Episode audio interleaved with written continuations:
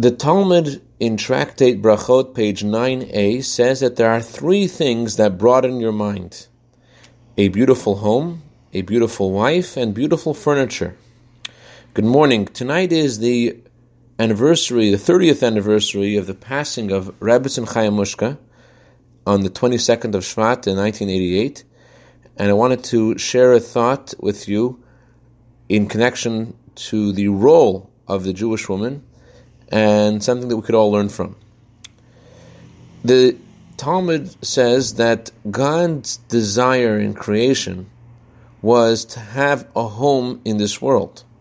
We create a home for God by learning His Torah and doing His commandments and drawing godliness thereby into the world.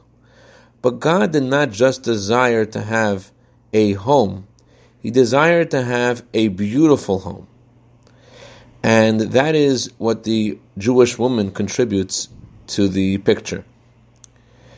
Although a father may teach a child how to say a blessing and when to say a blessing and how to give charity, it is the mother that imbues in the child the warmth and the good feeling in observing the Torah.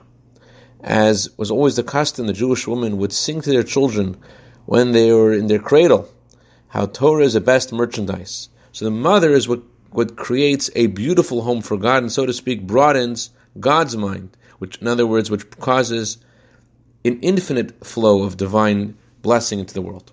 I'd like to dedicate our minute of Torah today to Rabbi and Mrs. Meir and Fredel Levin in honor of Fredel's birthday today. May you have a year of bracha, v'atzlacha, begashmius, uveruchnius, and nachas from your husband and him from you, and together from all of your children until Bias Mashiach. Have a wonderful day.